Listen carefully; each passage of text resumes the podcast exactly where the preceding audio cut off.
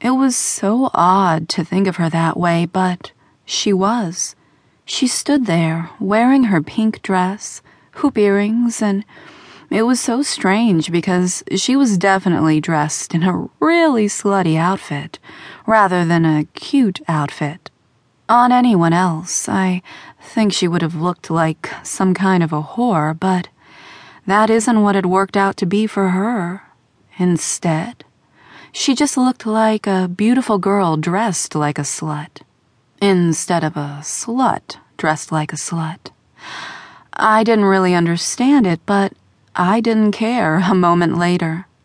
She leaned forward, and suddenly her mouth was on my breasts. It happened so quickly. I was wearing a pullover sundress, so all she did was lean forward, pull it down over my breasts, and put her mouth on them.